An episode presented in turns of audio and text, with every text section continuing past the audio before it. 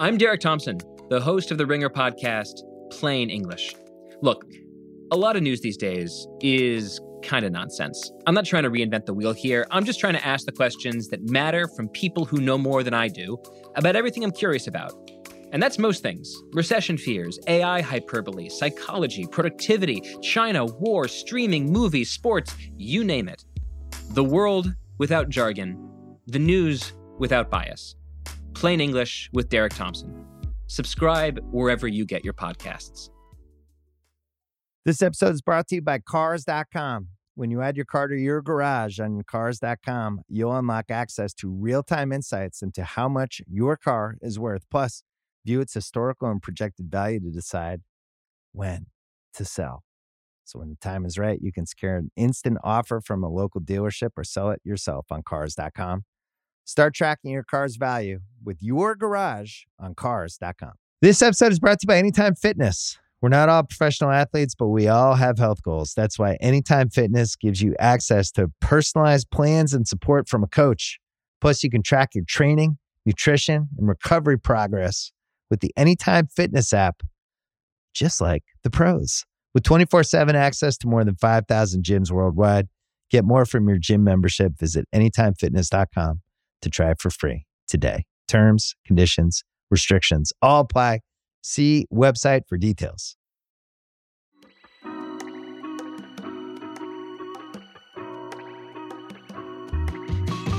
Hi, I'm Tara Palmeri. I'm Puck Senior Political Correspondent, and this is Somebody's Gotta Win.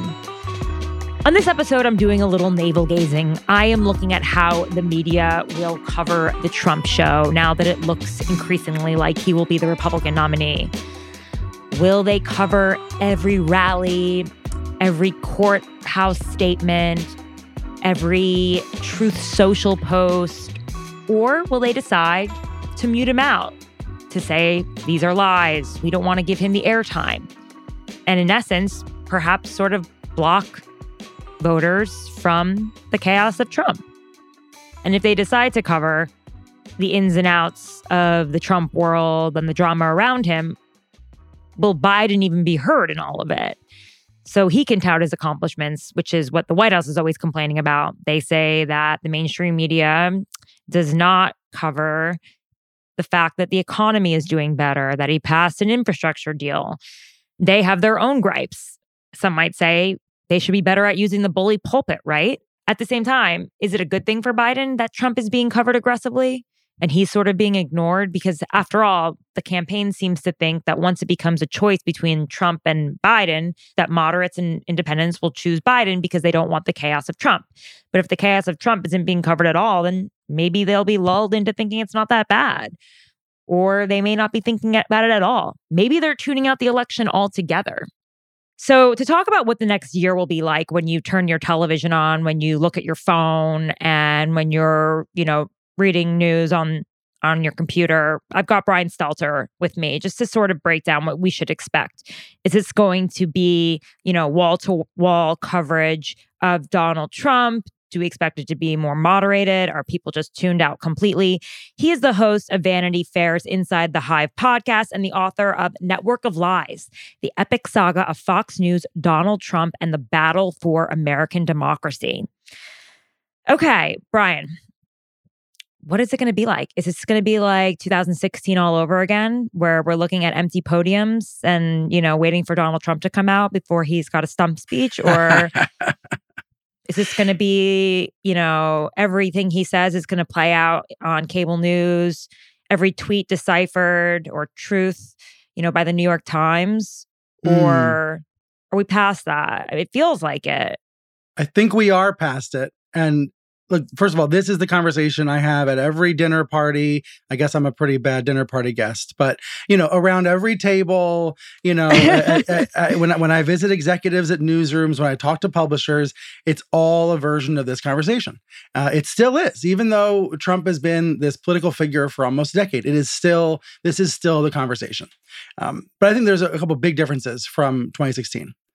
Right, 2008 was a hope and change election 2016 was for Trump voters a hope and change election. 2024 is not setting up to be anything hopeful or anything about change. Like 2024 is setting up to be uh, about exhaustion, about depression, about an audience, an electorate that's disaffected, disillusioned, uh, disappointed by these likely two main characters, right? Like we, we see it in the polls. You saw it in New Hampshire and in other states. There are people who are. There's malaise there's malaise. And even the people who are voting aren't very happy about it. Uh, a lot of people are just tuned out. So I think we have to first There's also people who want in. disruption. I would say Trump voters want disruption right now. They don't want Biden anymore. And so they want to disrupt the system. And there are Biden people who just but it's want not coming. continue- That's true. They want change, but they don't want. That's not coming from a hopeful place. It's not coming from like a. I'm so excited to go out and cast my vote. It's isn't it more about revenge and retribution? So it's a there's a darkness to this election that didn't Uh, exist before. I think they're unhappy with the state that we're in right now, and they want a disruptor to come in and gut the government and change everything. And they, I, that's my from talking to voters. yeah, that are and Trump in part, voters. of course, informed by a propaganda machine that has told them the country has gone to hell. Right? Also, there's a bit the of country's ruined. nostalgia. There is for those voters. There's a bit of nostalgia about the economy under Trump and the belief that Trump didn't get to finish his term. So it's kind of a bit. I think it's a bit more nuanced than that. Right. So for, for for them, if they believe Trump should have been reelected or was, but it was some, somehow stolen from him, they- they just- exactly. Trump interrupted, and they just want to resume the party. Right. That's Exactly. that's- he didn't get to finish the job. He did not get to gut the government. He did not get to build the wall. He did not get to get rid of the bureaucrats. Let it, and they're very unhappy with what's happening now. And honestly, I bet you a lot of swing voters are very unhappy with Biden right now just because of the state of the economy and they're having nostalgia for Trump and the days when they didn't have inflation or supply chain issues. And Oh, geez, and that's you're not why doing. You're he's not beating doing the Trump in the whole. polls. You're not I mean, doing the then that's whole why- economy is sour thing, are you? My goodness. Well, people are feeling it. You can't tell them that they're not. They are. S- Some people are. Some some people, mostly Republicans, do feel that way. Um, look, I don't like that the price of my iced coffee went up at Dunkin' Donuts, but I don't blame Joe Biden for that. I think mo- I think most normal people are not as sour about the economy as uh, Fox I think News most fans. people know that like that the price of everything has gone up 20% since I think 2019 is what they're saying. Right, right, for sure. Everyone feels it. I, I think we Right. also see in, in the data recently, especially Democrats feeling more positive about the economy. But but I, I digress. I, I think your question about Trump is the the critical question because this is going to be a Trump referendum. Uh, even though Trump's going to want it to be a Biden referendum, it's not going to be. It's going to be all about Trump. Uh, but it's going to be all about Trump in a way that's so different from 2020, or in, especially 2016, because his voice will not be as loud. It, it will not be heard as often. And that gets your question I kind of just I. I just want to say one thing. I kind of disagree. I also think it will be a referendum on Biden, even though the, the Biden people don't want that. uh, why but but among but among who but biden will be out there every voters. day okay biden will be out there every day making this an election about trump right, Right. But will they cover Biden? Is the question. The, the Uh, biden networks. gets biden gets plenty of coverage the, Does the- he though?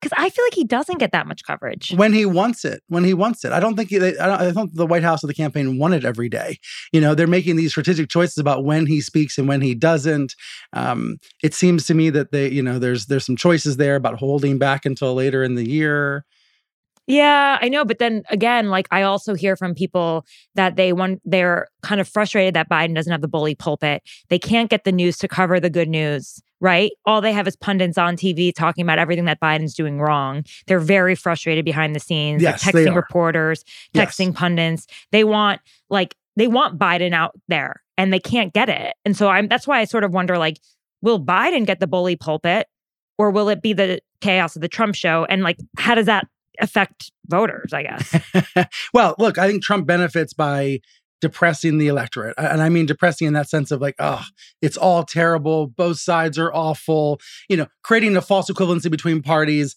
To some extent, Trump benefits from that. Um, but I, you know, I, I think the difference from the last two campaigns and this one uh, is, is going to be well. One of the big differences are the calculations made about when and how to have Trump speak, and that's what you're getting at initially, right? How much will he be heard? How much will he be in the minds of his fans censored in the minds of newsrooms contextualized uh, it, that's just it's a very different conversation than it was pre-january 6th january 6th caused a dramatic change in how newsrooms approach and handle trump you know his live remarks his quotes all of that right. But then, like, you're kind of seeing them backtrack a little bit. A little, sure, a little. ways. Well, I, backtrack. I think what's happening now is there are these are the conversations I'm mentioning where it's a very live discussion about what is the right approach, what is the best approach, um, and the, the answers are going to be numerous. Like there's going to be no single answer. Let me start by pointing Well, out. Well, after January matter- 6th, they did not think he was going to be, a pr- they did not think he was running for president again. So they didn't have to cover him. But now he's a presumptive nominee. You know what I Yes, mean? But, yes, but with a history of inciting insurrection. So there becomes a within a conversation uh, calculation about how dangerous he might be. But let me let me just say off the top, uh, no matter what happens at the New York Times or CNN or MSNBC or ABC or whatever, there will always be a right wing media propaganda machine that will air everything Trump says. So we should just acknowledge the limits of the importance of this conversation, right? Because no matter no matter what NBC decides to do, uh, Fox News will air Trump live. Uh, Newsmax will hang on his every word. And if for some weird reason Fox doesn't show it live, like all of the rest of the right wing fringe machine will beat the crap out of Fox for that, right? Uh, so I, I just think we should acknowledge no matter what, no matter how perfectly the New York Times fact checks Trump, no matter how thoroughly CNN uh, scrutinizes him, there's still going to be, Trump will still be heard with his fans. So with that in mind, I think that has to influence the decisions made by the CNNs and the ABCs. Uh, I don't the networks I would think have the most like they're they're probably having the hardest conversations right now. I mean, having worked at ABC News, NBC, CBS, like they have their broadcasts. They go out to millions and millions of people, and like they only get thirty minutes in a broadcast, and uh, it matters what they say in their three minute package on That's the right. And president, and, they that's they right. really. They really do take a lot of, you know, the standards are very high. There's two Um, types of when you go- calculations for those TV networks, right? There's what to do when he's live, and there's breaking news. Or we- let's take let, what, what, let's take Trump's convention speech this summer. Trump's going to give a convention speech if he's the nominee, and he's going to say a lot of things that are untrue. And as Rachel Maddow said on MSNBC, there is a cost to your organization to airing those untrue things. And that's true beyond just Trump, obviously. It's true of any politician. If you air things that are bullshit, there's a cost to your organization. Mm-hmm. On the, the flip side, though, to not show Trump's speech, where he is going to deride immigrants and he is going to dehumanize his opponents, to ignore that rhetoric is to isn't it to mislead the audience about what's happening? I, I, they're, they're, they're, this is where, you know, this is why these conversations are so complicated among news executives and very much live and ongoing. And I say that about the live broadcasts. I think it's a lot easier when we talk about taped packages or, you know, little which I feel like are a thing of the here and there. past. Frankly, I never see them on TV. I mean, on the on the cables. When I'm ta- on the cables, you don't see them, but you see them on the networks. Sure, Right. You see, you see the 90 minute, 90 second report nightly news, and and and that's important. And those those in some ways. So I think one of the most interesting jobs in television this year, in television news, uh, is the role of the editor, uh, the the tape cutter. You know, the person who decides what clip are you going to run of Trump. Are you going to show when he's rambling and and mis- misstating a word and seeming not to be able to pronounce a word, or Well, are you you going to do that for Biden seconds? too? Frankly, That's true. I feel That's- like the true. networks have not really been covering his gaffes. It's like they don't cover his mistakes in the same way. Um, and it depends. I, I, I, I think I think I think it's a false equivalence, but I agree with you. Um, look, I, I think I'm very well aware of how Biden speaks. I watch him live on purpose. I want to see the whole thing. I don't want to see just the cherry picked clips.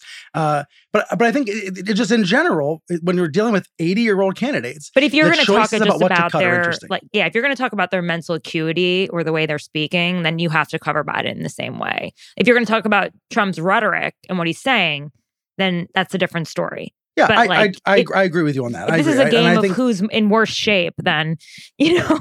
which is one of the reasons why the audience is, is so depressed about all of this um, because we you know the, a lot of people think we deserve better. But i think what you know the there's a tape conversation that's a little bit easier um, same thing for you know the times and the post and big papers and big outlets. Fact checking trump has almost gone by the wayside. I don't know if you've noticed this. His speeches do not get the kind of um, line by line fact checking that they did in let's say 2017 and I, I think that's a problem. I, I and yeah, of course, fact check Biden, fact check everyone. Trump is a uniquely um, uh, Maybe uh, that what they're, I think what they're doing right now is just omitting the things that they know are false from the speeches rather than diving yeah, that's right. it. That's right. But that's an interesting editorial choice and arguably uh, a faulty one. Um, You if think it's a are- censorship in a way? I, I don't I hate the word censorship. I think censorship is only a word we should use with, with how the government treats you. But but yes, I think there is something to be said about um, polishing Trump in a way that um, that it can be misleading. Um, just because when when I've sat and I've watched the the, the the full speeches on purpose, I am newly astonished by by some of the rhetoric, by some of the behavior, by some of the lies, and uh, right now in February of 2024, those are not getting through to casual news consumers who are checked out. Oh, definitely not. I feel Yeah. like it's that's what I'm thinking. He's so yeah, he's a bit muted, um, being deplatformed. The, like I don't think people feel the chaos of Trump, and I wonder if that is is an advantage for him, or is being out there 24 seven. Like I just can't figure out what is better for Trump: being out there 24 seven and being all over the networks, even if he's being criticized. Um, or is it being muted? I, I don't Look, know. Is, and like, this is I don't even enigma, understand, like- the riddle wrapped in the paradox. This is the Trump thing that drives us all batty. Yes, yes. But should we even should we just throw that aside anyway? Like, does it not matter if you're truly a journalist? You should just be like, "This is what's happening in the world today. I'm going to tell you. Yes, this is what Trump said. It was not true. It was not accurate. But it's like, it- no matter what you do, it's like there's always going to be some imperfection. We're human beings. We cover news. I mean, um, we co- we we cover people. We cover events, and there's always going to be an imperfection. But I do. I don't know. I've heard from some Biden people like, oh, yeah, muted Trump is better for Biden, but Biden is muted himself. I, I don't see how a muted Trump is better for Biden, just as a you know political calculation. Um, but I, I think what you're getting at is really really fascinating. Uh, But I should think you that think about I think the, that Hillary Clinton thought that Trump being out there and the exposure was good, was bad for him, but then he ended up winning. that was a coin toss election where anything could have happened, right? And there were a But this is a coin toss why election too. it might be. I, I'm actually not convinced. I'm, I'm not convinced of that at all. Actually, Why not? Uh, I think Trumpism has been defeated so many times, so repetitively by so many people that But right they- now his strength is overstated and over over. Um, uh, Okay, but like I think that that's Trumpism when he's not on the ballot has been Right, you're looking at He- certain swing states where he's right now ahead of Biden, and you're saying that's why it's a, a and he right? only really lost in those swing states in the last election by 40,000 votes. So it's like I I actually thought he was going to win the first time and my gut says he's going to win again. I really did. And I have it like I my gut says that he is going to win again. Well, somebody's got to win. Hey, Yeah. there we go. There's the name of the podcast. Yeah, Sorry. exactly. But I do really have that feeling when I talk to people. I, I do. There are industries and there are leaders who should think about the third and fourth order consequences of a decision.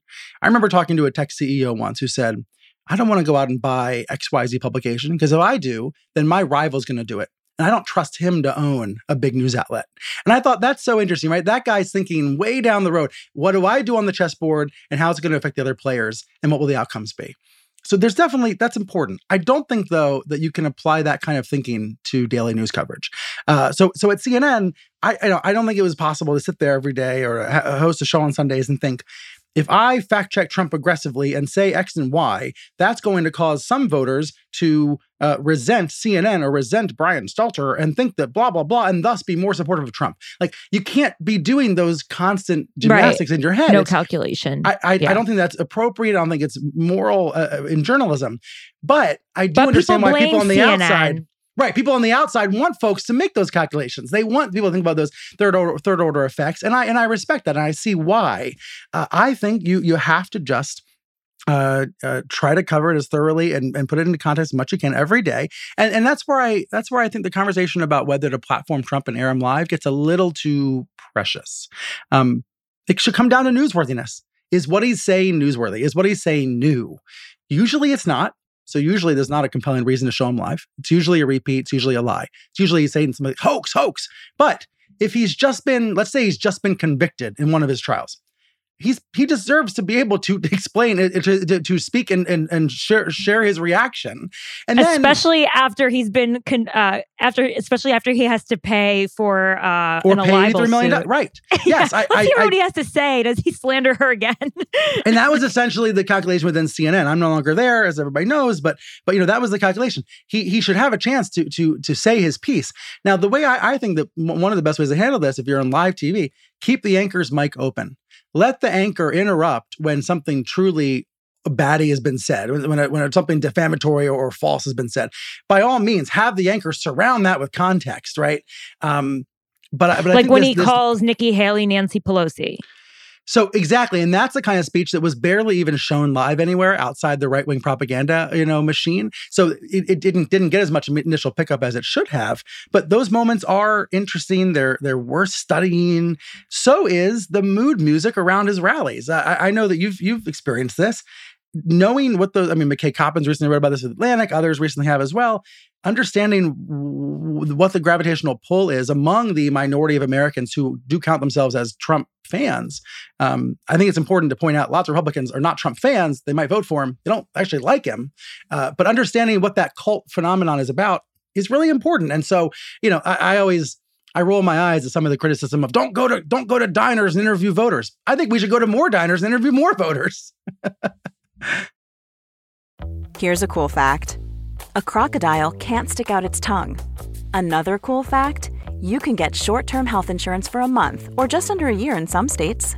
United Healthcare short-term insurance plans are designed for people who are between jobs, coming off their parents' plan, or turning a side hustle into a full-time gig. Underwritten by Golden Rule Insurance Company, they offer flexible, budget-friendly coverage with access to a nationwide network of doctors and hospitals. Get more cool facts about United Healthcare short-term plans at uh1.com. The Hargan women seemed to have it all. We were blessed. My mom was amazing. But detectives would soon discover inside the house there were the bodies of two women. A story of betrayal you would struggle to believe if it wasn't true. I am just praying to God, this is a sick joke.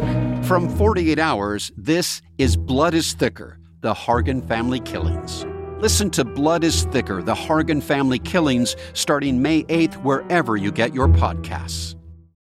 How would you like to look five years younger? In a clinical study, people that had volume added with Juvederm Voluma XC in the cheeks perceived themselves as looking five years younger at six months after treatment. Look younger, feel like you. Add volume for lift and contour in the cheeks with Juvederm Voluma XC. Reverse signs of aging by adding volume to smooth laugh lines with Juvederm Vollure XC. For important safety information and to find a licensed specialist, visit juvederm.com. That's J U V E D E R M dot com. Not for people with severe allergic reactions, allergies to lidocaine, or the proteins used in Juvederm. Common side effects include injection site redness, swelling, pain, tenderness, firmness, lumps, bumps, bruising, discoloration, or itching. There's a risk of unintentional injection into a blood vessel, which can cause vision abnormalities, blindness, stroke, temporary scabs, or scarring. Talk to a licensed specialist to find out if it's right for you. Here's the thing, and I, I really, I want to go back into like Biden. I know you think that he's getting covered. I really don't think he is. How does he get his message out? Is it like it worked? The basement campaign worked in 2020 because we were in the middle of COVID. Most of us were it in the basement. Chaos. Yeah. What was that? Most of You us know, were like- also in the basement. Yeah. Exactly. We were all in the Right. basement with Biden. Like it was chaos. There were literally like dead bodies, you know, being removed from people's homes. It was a traumatic time. But I don't think that they can do, I think they need a more active campaign. They have this message about how the economy is better, yada, yada, yada. They want to be out there. And he hasn't done any press conferences. He talks to reporters from time to time. Like I'll talk to my former colleagues in the White House press corps, and they're like, "He did a scrum this week. Oh my god!" He said the borders, like the borders open. Okay, big deal. You know what I mean?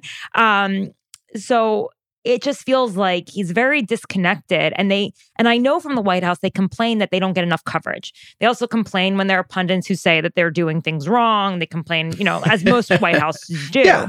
Yeah. Yeah. but yeah. but they also don't pl- com- like they're really not covering when biden hits trump either they're not covering him when he does his you know whatever democracy speech um how Whatever does biden get out there yeah I don't Well- think that's going to work, by the way. That's my opinion. But um, Care- How does caring Biden about, get out about demo- invoking democracy is not going to work? I don't think it's going to work for general election voters. I care about democracy, but I'm just being honest. Like, I just don't think it's the strongest case. I really don't. I think people take it for granted. I really people do. people definitely take it for granted, but Biden's going to be able to raise the salience of it so high by September that uh, it will be it will be on the ballot whether the If Trump folks want it people to cover. Biden, but what if they Biden. don't? well, okay. So number one, there's my first pushback. My first pushback, just just for fun here, is that um, uh, Biden part isn't part of Biden's campaign message that I won't be in your face yelling every day like Trump was. Wasn't that part of his point in 2020? Isn't that going to be part of his point this year? You don't have to worry yes, about me. I'll be but off in the his White House. poll Don't numbers are it. so low now. You know, it's a different game. And there was a really there was a rejection of Trump, and it wasn't that overwhelming. That's the other thing. I don't think it's the same campaign. That's the point I'm making. But if you think it's the same campaign no, as I don't think it's the same campaign, but I but I think in a in a country that is driven by negative partisanship and uh, this kind of sad sad hatred of the so-called other side, um, Biden does not appear to be a figure that can can transcend that or bridge that or make people feel better about any of that. right? That clearly is uh, it- it's pretty clear it's not going to happen. Thus, his you know his strategy is going to have to be to uh, to to to to point out Trump's sins over and over and over and over again. And you know, I I, I guess my and hope that is it's covered. Hope that is my covered. impre- uh, he doesn't make impression is great TV, Brian. I will say that too. He doesn't make great TV. Uh, Conflict, drama, that's good TV. but there have been right, but there have been moments when he has come out and surprised everybody when he's on his game, when he takes on Trump directly, when when he surprises people.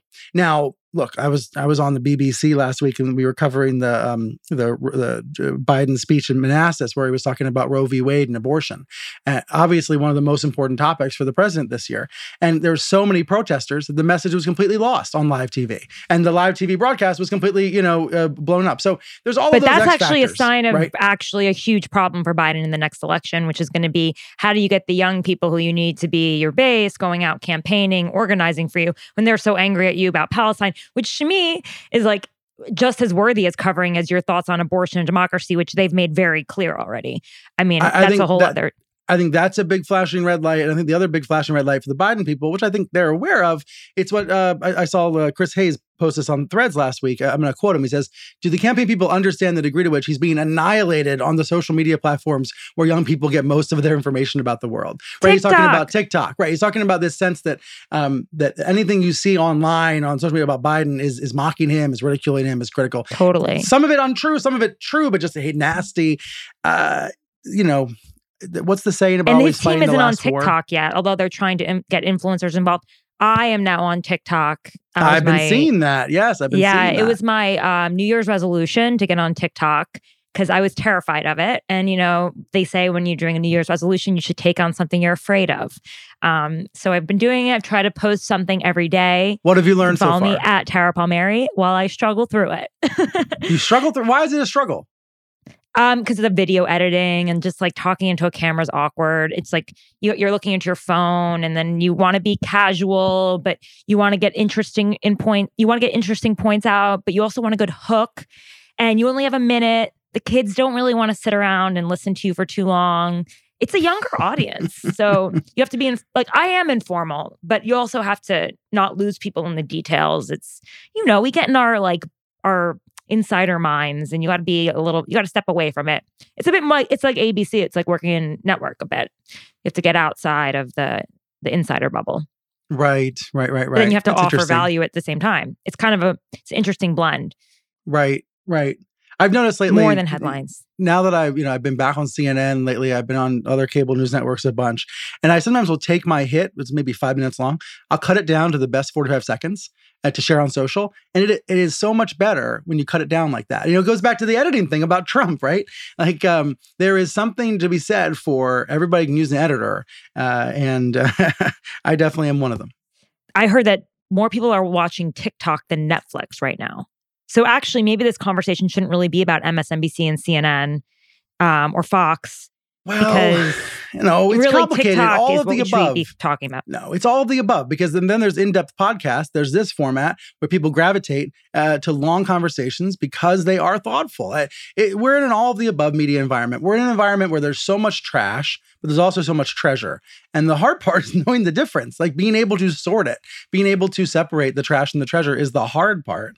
Um, but I, you know, I, at the end of the day, the cable news networks, the broadcast networks, they do still matter enormously because they do still have an agenda setting function. They do still set a tone. Uh, Trump will still, again, run against them, right? Fox will still provide cover and air support and all the rest for him. They are Do you think that they really are doing that? factors. I want to get back Fox, to Fox. definitely. Actually, Fo- Fox is absolutely back in Trump's corner. Uh, you know, challenging Nikki Haley. Yes, individual hosts will have their differences. Yes, individual you know shows might even call them out for lying once in a while. But as an institution, uh, I view Fox as more anti-democrat than pro-republican. And so once it's clear who the Republican is. Fox will, you know, know its mission, which is to uh, use Trump to defeat Joe Biden, and so, uh, so yes is the answer.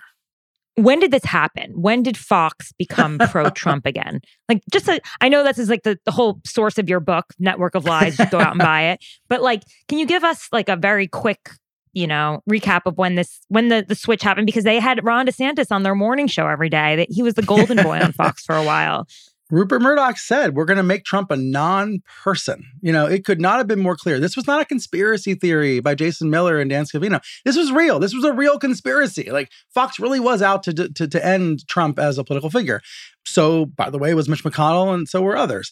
Um, so what changed? Uh, number one, the Mar-a-Lago raid. As you know, that's the the you know the beginning of uh, the audience, the the GOP base coming back to Trump. That certainly was true at Fox. Jesse Watters on the air saying, "I feel violated." Right? That there was an immediate stand with your your ally. Go back to your to your home. Um, and then certainly you know indictment after indictment after indictment. But but I think Fox largely people perceive Fox to be a leader of the GOP media operation. It's really more of a follower. It is following the polls and the and the base votes. So you know when poll after poll is showing Trump consolidating his his advantage, you know Fox Fox knows Fox knows what to do, so to speak. As like I was saying earlier, television requires drama, right? Conflict. it's a good point. Yeah. Um. So we need our micro dramas, and the latest micro drama is Nikki Haley versus Trump, even though there's really a David and Goliath thing, in which I don't think David will win, sadly. But how long does the media keep covering her? Like, is she Rick Santorum? Are we, you know, is it time to just give up? I mean, I've always wondered that when when DeSantis was, I guess before he dropped out, I thought to myself, if he comes in like four or five percent in New Hampshire, can the media justify continuing to cover him until South Carolina? Because like when you're ignored, that is the worst thing to happen to a person in politics. It's worse than losing in a way, because um, you can never go on from there. Nikki Haley, when does when does the media stop covering her? Because I saw on Monday she was on all the networks, she's on all the cables. Um, people are still writing about her, but all indications say she has zero chance of winning. Well, in that case, then South Carolina is the time when the coverage will start to slow down, right? Uh, after after South Carolina, that is. Uh, listen, she's a she's an important figure for the same reason that Liz Cheney is an important figure who's booked all across television, whose book is still number one on the Times list for seven or whatever weeks in a row. Uh, and as she transforms into the next Liz Cheney, uh, you know, she will. Uh, I, I suppose the attention will will fade when she's not if she's not a candidate. But isn't the isn't the important? But like Dean Phillips isn't on TV at all. He's still a candidate. Uh, sure. He's I, running I against Biden. Of, I, I don't I don't mean to I don't mean to let the media off the hook, but like when Nikki Haley's campaign wants to be on TV, they're on TV, right? Like th- some of this is about uh, putting your candidate in a position to be on set and be available and be ready and have something oh no new to dean say. phillips people they want to come on they want to come on this show in fact they've come they are they are trying they want to go on he said he he claims he's been deplatformed i don't know if i believe that but you know that's what he says Yeah, I mean, you know, Cenk Uygur says he's running for president too, uh, right? You know, on the Democrat ticket. yeah, there's, but there's Dean a didn't bunch do that bad i mean i guess i have to, i don't remember exactly what he came in in new hampshire he's raising a ton of money uh, what's the he ton? probably he's not Yeah. going to be president but neither is nikki haley you know um, the the X factor with Haley and Trump is obviously the the trial schedule, and and and where are we by the convention? And I, you know, I still think this is a sleeper. I, I know everybody knows he's been indicted four times. I still think this is a sleeper, a little bit of a topic, uh, because we've never been in this uncharted territory before. you know, as a country, literally, in the entire you know history of the country, never been in this moment. And I don't think it's really. There's like ten different ways this could go. And I, I, I think you know that's I, I, I guess I see why Haley has an argument, but uh, maybe that's just me rooting for the conflict, like you said, the drama, the drama. Yeah, I actually think that Trump is running because of these legal issues. So I don't think they would make him drop out. I think it would only make him even more motivated. If he didn't have legal issues, I wonder if he'd even be running for president, frankly. Legal issues is a fantastic euphemism. legal issues. right, exactly. Okay. already the Trump campaign has apparently told um, Vaughn Hilliard of New, of NBC that they could not go into a scrum or something with them. I can't remember exactly what happened, but I think his not be a part of the pool that day. Yes, the pool. Yes. That's it. He was not allowed to be a part of the pool because of um, something that Well, he we wrote. don't we don't know, but it seems like it was because he was challenging Elise Stefanik uh, about the Eugene Carroll uh, charges, uh, the case. Got case. it. Got it. But yes, that was an early an early indication of how the Trump team is going to treat uh, the national media, a media that, of course, you know, it, it cares deeply about, wants the attention, wants the press, uh, but is also uh, uh, going to going to fight and going to challenge and going to and going to break norms with. Yeah, I remember when Sean Spicer wouldn't give me a press credential and tried to kick me out of the White House. But I think that was more about him than about Trump. But the fact that that, that was the culture. Um, I wonder, though, you know, do you think that Trump would ever take away press credentials um, in the White House? I They think did try to do it to Kaitlan Collins, Of too. course, and they and they did it to Jim Acosta, and CNN had to Right. sue uh, in order to to uh, yeah, right. set a precedent in that case. Listen, I think that is that is one of a. We could make a list of twenty five or thirty or forty examples uh, of y- use of government power to punish the press, to intimidate the press, and I think I think we need to be honest about all the possibilities. Um, I was talking with a, a news executive yesterday and asking, um, you know, are you thinking about what happens when your company is audited by a second Trump, uh, uh, you know, uh, IRS, uh, by Trump IRS? Are, are you thinking about what other ways the you, tools of government will be used against your outlet? And the short answer was yes, we are thinking about it. There's little that can be done ahead of time, right? These are hypotheticals. Um, but I, I, you know, look, Trump. One of Trump's closing arguments in New Hampshire was to promote Viktor Orban uh, and to promote the you know Hungary style leadership. Uh, we have seen in Hungary the diminishment of an independent press, uh, the the levers of government used against real news outlets, and and it happens in a way that's hard to prove sometimes because you know there will be new regulations applied, for example, to strip press passes, some sort of you know bullshit language in a in a in a in a government document that's used as a pretext, and then you'll have a friend of the president, a friend of the prime minister, call up and say, you know, we can take this problem off your hands. You just sell that news outlet to us, and this will go away. And those kinds of that, that kind of strongman behavior is something that I I think you know we're listen. I'm I'm sure we're going to see a lot written and talked about uh, in the coming months about those possibilities. Even though for now right. it's just Maybe we're getting a little right far, we're getting a little ahead of ourselves. It's Um, all so right. It's it's hypothetical, but it's going to be worth analyzing this year. Yeah, they didn't win in the last administration. That's for sure. That's a great point. That's a great point. And that's, you know, that's the thing. I don't think most Americans want an Orban style government. I really, really, really, truly don't. I don't think that we, there's no data that suggests But that they Americans don't know want a what strong man. Here's the problem, Brian. They don't know what that's like. See, where way back in USSR, where my family comes from, you know, you don't know how lucky you are. But true, like a lot of people don't know what it's like. They take democracy for granted, and that's why I don't think it's the strongest argument. My colleague Dylan Byers, who is an excellent media reporter like yourself, um, he wrote that um, CNN's Mark Thompson has an ethos at CNN that should cover Trump like he's any other presidential candidate. When he makes remarks, you should cover them, um, and it should you should just go with your instinct, go with your gut. Um, I was wondering what you thought about that, about what his um, his mandate. Number one, I don't think it was a mandate, uh, but but I do think that those are this is an example of those conversations I was talking about that are happening inside these places, and uh, I, I think going going with your news instincts. I think the message that Mark was trying to express there is don't overthink this.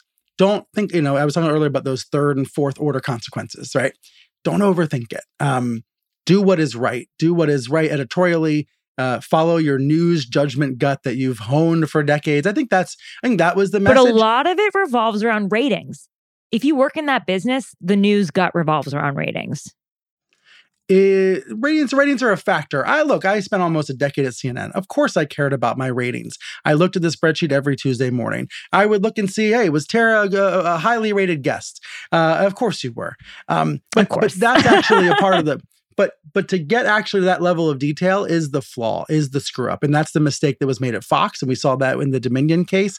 To try to make those calculations based on well ah, i should have taken a commercial break a minute sooner. Ah, i should have covered trump a minute longer. That's actually that's where the play starts to fall down. Uh, i think you know, we talk about news guts and news instincts. You know, you go with that over the what's the minute by minute ratings calculation. I'm not denying ratings are are important. I'm just, you know, uh, the choices about Trump and Biden, I think, are so much bigger than that. It's it's a little I think it's complex. Obviously, like you want to keep your show if you're the host of a show, so you have to have good ratings, right? You want to keep your advertisers. It's a there's a lot of business considerations that go into it as well. So, um, which is the part of the news business that really you're not supposed to think about as a host, journalist, et cetera, right? That's supposed to be the salespeople, the business people, but it's impossible not to, especially when they're putting them out every week. But what's your gut say this time around? Do you think Trump's speeches and rallies are going to be good for ratings this time around? I think the American electorate is is so exhausted, um, so turned off by all of this that uh, number one, I don't think he'll be giving rallies as often, and number two, I don't think they'll be shown as widely. And number three, I don't think they'll be as popular. Uh, I think when we look at the ratings for Fox's town halls with Trump, when we look at ratings for interviews with Trump, uh, you know, Fox might get a million viewers more than on a typical night. Uh, I, am thinking back to a recent. I think it was it was at Bret Baier and Martha MacCallum's. Oh, town, really? Town, so the ratings MacCallum's have gone down. Hall. I, they, the, well, so like, look, if Fox is getting three million viewers on an average night, and then Trump is on, Trump is on, Fox will get four, maybe even five million viewers. I would argue that's actually a sign of weakness, not strength. Now, you'll probably disagree. I know the Trump team would disagree. Trump is a he is one of the most famous people in the world um, not as famous as Taylor Swift, but close. And he he should be drawing 10, 15 million viewers when he is on television. My, my point is that he's not. My point is that, you know, when Newsmax airs a rally, sure, a million viewers tune in. What that tells me is the cult is real, but the cult's not growing. Um, yeah, I have I agree no idea how he's going to grow that audience. I think, And then the for the rest of the the rest of the media, running Trump means uh, is he about to defame someone? Is he about to lie about this? Is he about to lie about us? And I, I think those those clearly those calculations again post January 6, um, uh, have, have been have been have been changed. okay, what about running a Trump rally or a clip of it on MSNBC? Does that drive up the ratings in terms of like resistance moms and people like that? Do they get fired up watching that? And isn't that exactly what uh, the Biden team needs? They need fired up Democrats going out and voting against Trump. It's kind of like a different audience for every, you know, each each cable has its own audience. So doesn't the Biden team sort of need MSNBC and maybe CNN to cover the chaos? Like if they don't cover it, then people sort of forget or they don't or they're not as engaged. I, you know I I hear you, but I think the reality is that the these campaigns have very little, and basically no power to influence those sorts of things.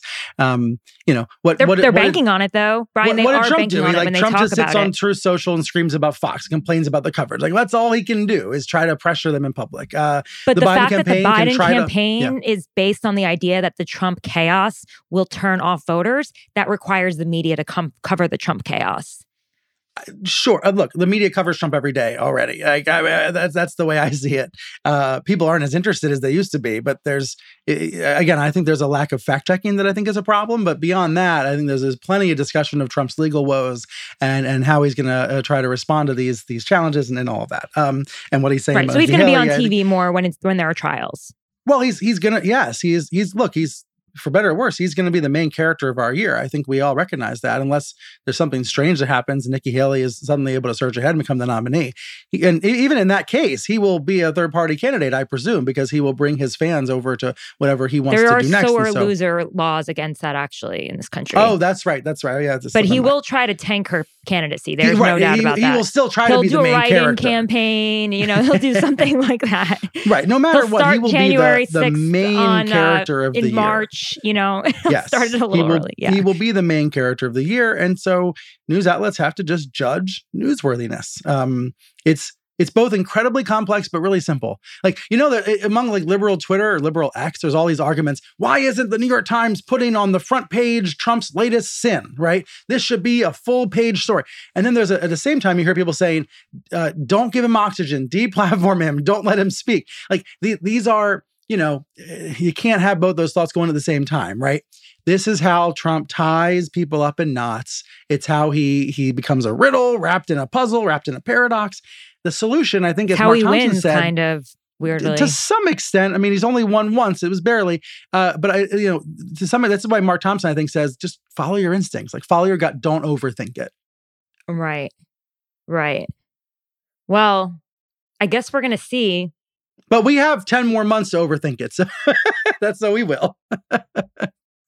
right now, what do you think when when I, when you're watching CNN, MSNBC, Fox? What percentage of their coverage do you think is Trump versus Biden right now? Like, if you could, I don't. Truthfully, I don't watch a lot of TV. I really don't. I think the answer to your question is that Trump is the main character. Uh, but that's but how what large, percentage would you say right now? I don't I don't think I could give it a percent because every day is different. You know, when the defamation uh, you know case it concludes with you know concluded with E. Jean Carroll, you know uh, that Trump was ninety five percent that day. Um, but you know he is the main character and he gets more he gets a higher percentage than biden because of this unique situation you know disgraced twice impeached uh, incited insurrection indicted four times an incredible legal peril. You know th- th- there are there are layers of drama i used the word drama earlier there are layers of drama baked into trump that are not there about biden uh, that i believe will ultimately hurt trump in lots of different ways. You know you make the case that it might help him in some ways as well. Um, and so that's that's why it's referendum on trump this year yeah. Although I did see Hunter Biden sort of rip a page from the Trump playbook when he showed up uh, at the um, on, in Congress for that. Yeah, you know, testimony.